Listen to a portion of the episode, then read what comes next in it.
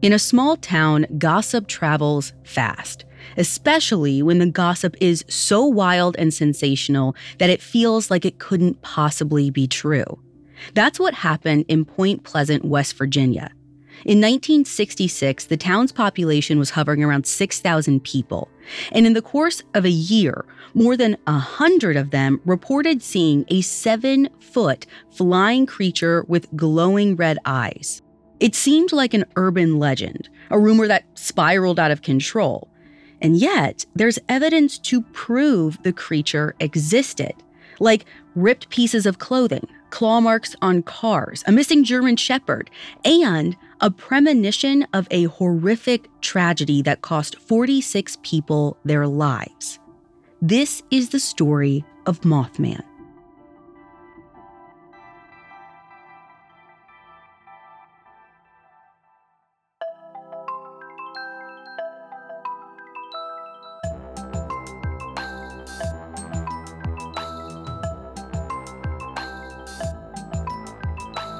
This is Supernatural, a Spotify original from Parcast. I'm your host, Ashley Flowers. Every Wednesday, I'll be taking a deep dive into a real unexplained occurrence to try and figure out the truth. You can find all episodes of Supernatural and all other Parcast originals for free on Spotify. This week, I'm looking at Mothman, a half bird, half man creature that terrorized Point Pleasant, West Virginia in the 60s. To this day, the town's residents have no clue whether Mothman was responsible for the destruction or if the monster was trying to warn them about something even worse. I have all that and more coming up. Stay with us. This episode is brought to you by Anytime Fitness.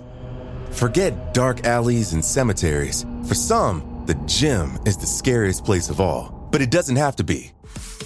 With a personalized plan and expert coaching, Anytime Fitness can help make the gym less frightening. Get more for your gym membership than machines. Get personalized support anytime, anywhere. Visit AnytimeFitness.com to try it for free today. Terms, conditions, and restrictions apply. See website for details. Today's story starts on November 14th, 1966. Merle Partridge is on his couch watching TV with his wife. They're a typical small town middle aged couple, catching up on their favorite shows after a very long day's work. So you can imagine Merle's frustration when around 10:30 p.m. the picture on the TV starts to get a bit fuzzy. Merle gets up to try and fix it, but when he stands, he feels this inexplicable sense of doom wash over him and it's immediately followed by this high pitched screech outside. He later describes it as like a generator winding up, like metal scraping against metal. His dog Bandit is out on the front porch, freaking out, staring out towards their barn and releasing a primal howl. So Merle grabs a flashlight, probably thinking it's a cat or raccoon or something. But when he shines the light in the direction of the barn, Merle knows right away. He's not looking at a cat. He sees two red eyes that look like giant bicycle reflectors about 150 yards away, just glaring back at him. But that's all he can see. He can't make out a body because, for a moment, he's just hypnotized. No matter how hard he tries, he can't seem to look away. Just as his sense of doom turns into sheer terror, Bandit's instincts kick in and he bolts off in the direction of the eyes. Now, there's no way Merle's going after his dog, not right now. He's thinking if he goes near that barn, it could cost him his life. So instead, he goes back inside and just heads to bed, scared out of his mind. Like, I'm not even sure he says goodnight to his wife but he does sleep with a loaded rifle by his side. Once the sun's up, Merle goes looking for Bandit. He notices the dog's tracks in the mud near the barn, but the prints just go in circles and then vanish. And Bandit? He's nowhere to be found. Now, as an animal lover myself, I can't even imagine what I would do in this situation. As far as I can tell, Merle doesn't have the emotional bandwidth to even really digest that his dog might be gone forever. He's too preoccupied with this terrible sinking feeling in his chest that this isn't the end. It's the beginning of something far worse. Less than 24 hours later, two newlywed couples are out joyriding through the streets of Point Pleasant. Linda and Roger Scarberry and Steve and Mary Mallette. It's 11:30 p.m. They're 18 years old, and they're heading to this popular makeout spot in Point Pleasant the locals call the TNT area, an abandoned munitions lodge from World War II. The grounds are filled with these long tunnels, weird concrete storage igloos, and at the center of it all is this old power plant. It's a little creepy for a makeout spot, sure, but anyway, Roger parks his Chevy near the old power plant looking for a little privacy. And as the windows are starting to fog up, Linda lets out this bone chilling gasp.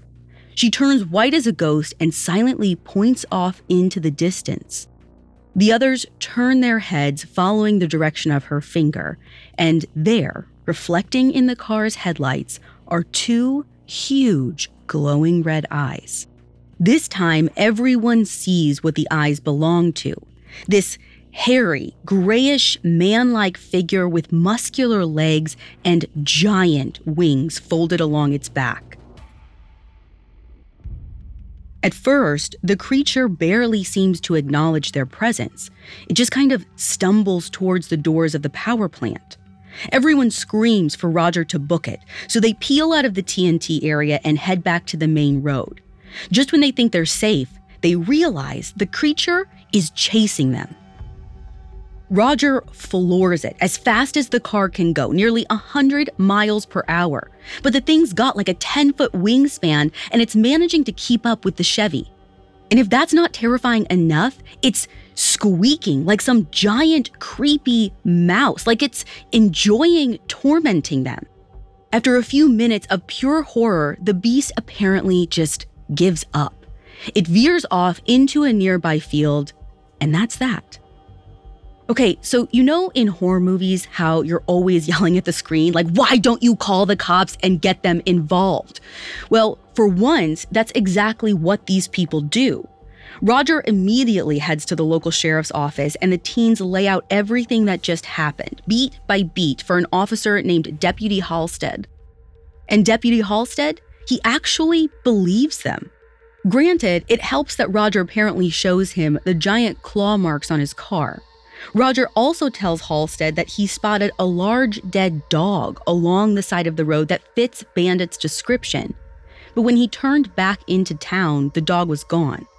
After taking down the stories, Deputy Halstead and his partner head over to the TNT area to search for evidence, or at the very least, Merle Partridge's dog. But after scouring the vicinity, they return to their car empty handed and maybe a little skeptical. They don't think the kids are necessarily lying to them, but they're thinking they might be overreacting. Maybe they just saw a giant bird. But when Halstead gets in his patrol car and turns on his radio, this ear piercing screech comes over the dispatcher, something he's never heard before. I mean, it's not radio feedback or a technical malfunction. Whatever's making the sound is definitely alive. Usually, it takes a lot to convince other people about anything supernatural you've seen or heard, right? The world is full of skeptics. But what's so charming about this small town is the amount of trust they have in each other.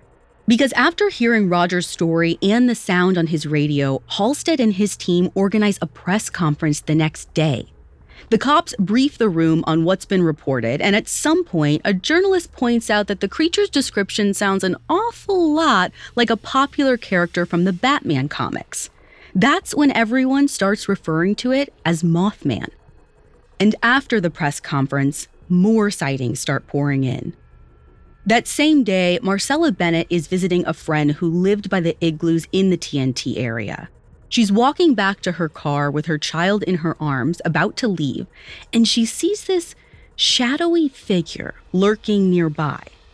According to her report, it might have been laying on the ground right in front of her car because she says she sees it slowly stand up. It's easily seven and a half feet tall, looming over the car's hood and staring at her with these glowing red eyes. At this point, it's probably the closest anyone has been to Mothman. By Marcella's account, she could almost reach out and touch it. Marcella becomes so terrified, so transfixed by this creature, that she drops her baby on the ground and she barely notices. Luckily, in the end, Marcella and the baby both walk away rattled but unscathed, even though if Mothman wanted to hurt them, it easily could have. The following evening, a 17 year old gives another report. While he was driving on the Ohio West Virginia border, right across the river from the TNT plant, Mothman chased his car for more than a mile before leaving him alone. The next day, two local firemen see the creature in the TNT area. Two days after that, a businessman says the Mothman landed on his own front lawn. Like the other witnesses, the guy says he looked into the creature's eyes and lost track of time for what could have been hours.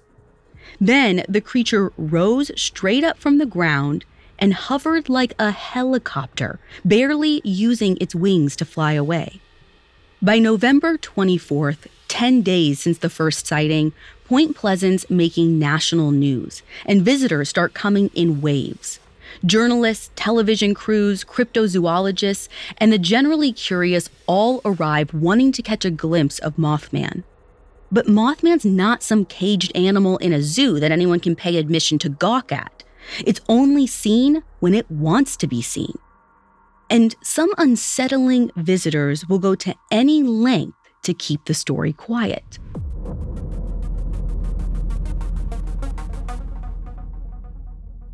Coming up, Mothman's friends visit Point Pleasant. Hi, Supernatural fans. I know that you are just as fascinated by the strange and surreal as I am, so I know you won't want to miss season two of Park Predators, brought to you by the team at AudioChuck. From the thick Smoky Mountain fog to the depths of the Grand Canyon, each episode, Delia D'Ambra takes you on a chilling journey, proving that some of the most beautiful places hide the darkest secrets. You are sure to be consumed by the mysterious cases that the park rangers probably won't tell you about. Park Predators Season 2 starts this June 1st, and you can binge all of Season 1 as well. Just search for Park Predators on Spotify or wherever you're listening now, and be sure to follow Park Predators for a new episode every Tuesday this summer. This episode is brought to you by Anytime Fitness. Forget dark alleys and cemeteries. For some, the gym is the scariest place of all, but it doesn't have to be. With a personalized plan and expert coaching, Anytime Fitness can help make the gym less frightening. Get more for your gym membership than machines. Get personalized support anytime, anywhere. Visit AnytimeFitness.com to try it for free today. Terms, conditions, and restrictions apply. See website for details. Now back to the story. On December 7, 1966, John Keel travels from New York to Point Pleasant, West Virginia. The 36 year old has been riveted by the news about Mothman. He's not certain, but he thinks there's gotta be more to this story than meets the eye, or rather, more than the news outlets have shared. His first stop is to visit Deputy Halstead, who's still in charge of the case. As far as I can tell, John basically walks right in, approaches the deputy, and asks him whether anyone had reported any other strange phenomena besides Mothman. And Halstead politely responds, Nope, just the bird. That's enough. But John clearly wants more information, so Halstead points him toward Mabel McDaniel's house. She's seen Mothman firsthand, and Halstead thinks she'd be open to discussing her experience if he's that curious. When John arrives, he learns that Mabel's more than willing to talk. In fact, she calls up a bunch of other eyewitnesses. By sundown, the house basically turns into a Mothman support group. Among those present are the Scarberries, the Mallettes, and a local reporter named Mary Hyre. But the person who piques John's interest most is Mary's niece, 18 year old Connie Carpenter, who has a case of pink eye. Now, here's the thing John Keel isn't just some reporter. He has a fascination with UFOs, and he fancies himself a ufologist. The reason he's in Point Pleasant is because the Mothman stories have a lot in common with reported alien encounters, like hypnosis, missing time, an overwhelming sense of doom. And he finds Connie so interesting because in his line of work, he's learned that UFOs emit these incredibly intense UV rays. And when strong enough, UV rays can cause inflammation of the eye, called photoconjunctivitis, aka non bacterial pink eye. But Connie says she didn't get her pink eye after a UFO encounter. Well, not quite. She got it after a brush with Mothman. One week earlier, Connie was driving home from church when she saw Mothman out and about. I mean, we're talking in broad daylight. It was just lurking on the side of the road, not doing much. Now, Connie's account is pretty typical. When Mothman locks eyes with her, she can't seem to pull herself away. But she says it felt like it was trying to tell her something. Unfortunately, she never got the message, just a nasty case of pink eye. But this story is weird enough that John wants to get to the bottom of it. He teams up with the journalist he met at Mabel's house, Mary Hyre, and over the next few weeks, they collect dozens of eyewitness accounts that support John's theory whatever's happening in Point Pleasant is much bigger than Mothman. The same evening Marcella Bennett ran into the creature and dropped her baby, she also saw a red light hovering in the sky, which she insisted wasn't an airplane. Another night, around 2 a.m., a young man reported seeing a giant circular disc near the Ohio River. Later that night, another man in Cheshire, Ohio, says he saw the same disc parked on the riverbank with tiny men walking around it. And his wife corroborated his story to reporters, adding that whatever it was, it wasn't a boat. With all this new information, John and Mary don't know what to believe. But they've lost a little trust in Deputy Halstead. Like, it's clearly not just the bird, especially when many of the people who saw these odd lights and vessels start to receive threats. One morning in January, this guy, Tad Jones, is driving near Dunbar, West Virginia. This is about a 50 minute drive from Point Pleasant. Around 9:05 a.m., he apparently sees this large object blocking the road ahead. At first, he figures it's just some construction, but then he gets closer. It's not some regular cement truck. It's a huge metal sphere hovering four feet above the ground. He says there's a window on the craft, but before he can make out anything inside, it takes off into the heavens. Now, Tad obviously shares this story with the papers, but he quickly learns that going to the press might have been a mistake. The following morning, someone slips a note under his front door. Written in block letters, it reads We know what you have seen, and we know that you have talked. You better keep your mouth shut. And it's not just Tad Jones. Mary Hyre gets her own unusual visitor at the local paper's office. As she tells it, she's working late one night, writing a story at her desk, when a four and a half foot tall man waltzes in the room. He has this bizarre bowl haircut that looks like a wig. He's also sporting a short sleeve shirt, even though it's January in West Virginia. But the weirdest part is his speech. It's stilted, like he's using words for the first time. Out of the blue, the man launches into a story about how he hitchhiked from Michigan. And the more he talks, the closer he gets to Mary's face. She can't stop staring into his dark, deep set eyes. They're hypnotic. When he finally breaks with Mary's gaze, he turns his attention to a ballpoint pen, of all things. He picks it up and starts examining it like he's never seen one before. Obviously, Mary wants this guy gone, so she's like, listen, just keep the pen, hoping that he'll be on his way. But instead of responding, he just lets out this high pitched maniacal laugh and bolts out the front door with the pen. Now, everything about this interaction is unusual the laugh, the eyes, the clothes. I mean, he said he hitchhiked from Michigan, but he didn't even have any bags with him. And I'm pretty sure that they had pens in Michigan in 1967. Well, cut to a few months later, Mary spots the same man walking around downtown. Clearly, he wasn't just passing through. But the second she makes eye contact with him, a black car comes peeling around the corner, picks him up, and speeds off. When Mary tells the story to John Keel, he thinks it sounds an awful lot like the men in black. Now, if you're a regular listener, you might have heard me cover the men in black in an episode before. Some people believe they're government agents trying to keep UFOs under wraps. Others say the men in black may be extraterrestrials themselves. Whoever they are, they make one thing clear to the residents of Point Pleasant don't cross them. One afternoon, a black Cadillac follows Linda Scarberry as she drives around town. It even follows her into a fast food drive through. Marcella Bennett has a similar experience, but in her case, the car nearly runs her off the road. Connie Carpenter, the one with pink eye, says she almost got kidnapped by a man in a black Buick. The stranger grabs her, tries to pull her into his car, and rips her sleeve in the process. Connie gets away, but the next day she allegedly finds a note under her door that reads Be careful, girl. I can get you yet. So, not only are people worrying about a giant flying bird man, now they're also worried about UFOs and hitmen.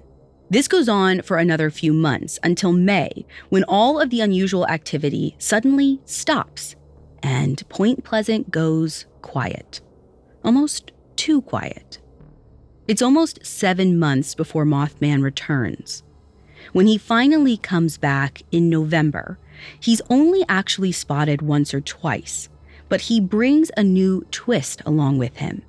Some of the residents of Point Pleasant start having these terrifying nightmares that almost feel like visions. Mary Hyre is one of them. Like most dreams, what Mary sees isn't totally clear. The pieces don't exactly fit together, but a few details about the dream stick with her. She sees water, floating Christmas presents, and people dying. Another local has a dream about people drowning in the Ohio River. And about a month later, all of these horrifying nightmares come to life. Coming up, tragedy strikes in Point Pleasant. Now back to the story. On December 15, 1967, exactly 13 months after Mothman made its first appearance, Mary Hyre parks her car on Main Street in downtown Point Pleasant. The traffic's as bad as she's ever seen, mostly because the light that regulates the traffic onto the Silver Bridge is down. But it's also rush hour and people are out Christmas shopping. So Mary decides she's going to run an errand at the drugstore as she waits for traffic to die down. While she's shopping, she hears what sounds like a sonic boom outside. The lights in the store begin to flicker. She runs outside, and Main Street has broken out into total pandemonium. People are getting out of their cars, screaming and crying. Some are frozen in place in complete shock. The silver bridge has collapsed. One of the eye bars supporting it snapped. The entire structure toppled into the freezing Ohio River piece by piece, and it took some 50 cars down with it. Mary watches in horror as the headlights sink deeper into the river. People are struggling to swim. Wrapped presents bob in the water around them. And Mary realizes her dream just came to life.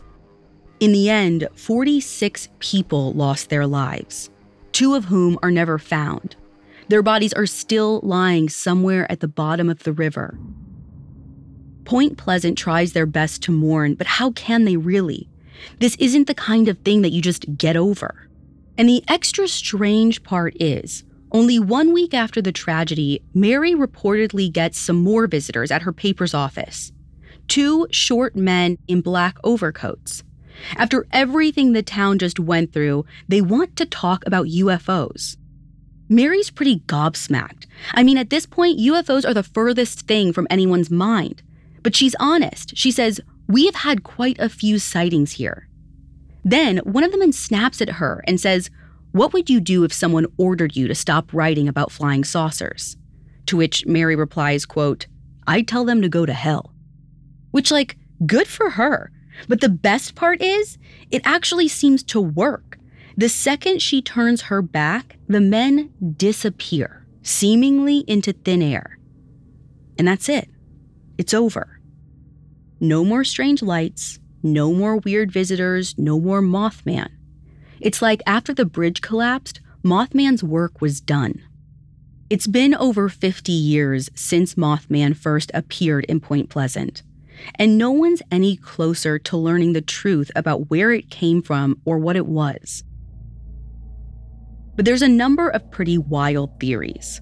One of the most popular is that Mothman wasn't a birdman, but a normal, run of the mill bird. More specifically, a sandhill crane. Now, sandhill cranes do have seven foot wingspans and reddish feathers around their eyes. And in 1979, a group of fishermen discovered leftover chemicals from the TNT area seeping into nearby water. So, some people think that a sandhill crane could have drank some of the water and developed some odd physical mutations that made it appear more monstrous. Although, I don't know about you, but I don't know what accident causes a bird to be able to hypnotize people or hover off the ground like a helicopter. Which is why others say that Mothman might have been more deliberate, as in, maybe the TNT plant didn't make munitions like the official records say. Maybe they were doing some other kind of military experiment, something with chemicals or nuclear waste, who knows? And Mothman was a product of it. Of course, skeptics assume Mothman must have been a hoax, carefully crafted by a dedicated prankster. Someone with an elaborate costume and a 1960s jetpack that can go 100 miles an hour? I don't know. But the thing is, Mothman hasn't only been seen in West Virginia. Yeah, Mothman has reportedly been spotted all over the globe. And here's the thing each time it's spotted right before a devastating tragedy. In April 1986, Mothman apparently popped up in Pripyat, Ukraine, just before the Chernobyl disaster.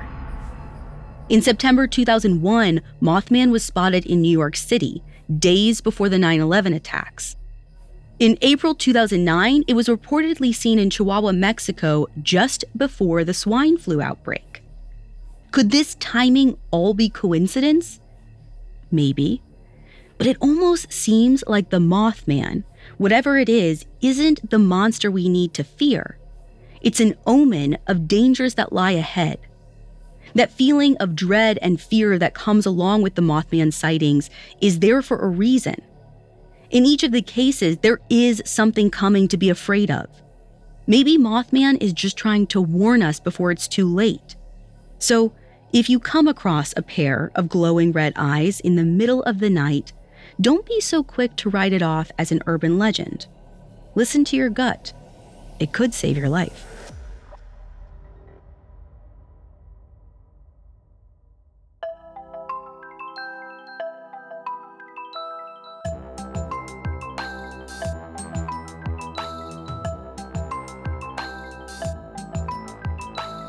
Thanks for listening. I'll be back next week with another episode. You can find all episodes of Supernatural and all other Spotify originals from Parcast for free on Spotify. Supernatural stars Ashley Flowers and is a Spotify original from Parcast. It's executive produced by Max Cutler, sound design by Carrie Murphy, with production assistance by Ron Shapiro, Trent Williamson, and Carly Madden. This episode of Supernatural was written by Lori Gottlieb, with writing assistance by Connor Sampson and Kate Gallagher, fact checking by Anya Bayerly, and research by Mickey Taylor. To hear more stories hosted by me, check out Crime Junkie and all Audio Chuck originals.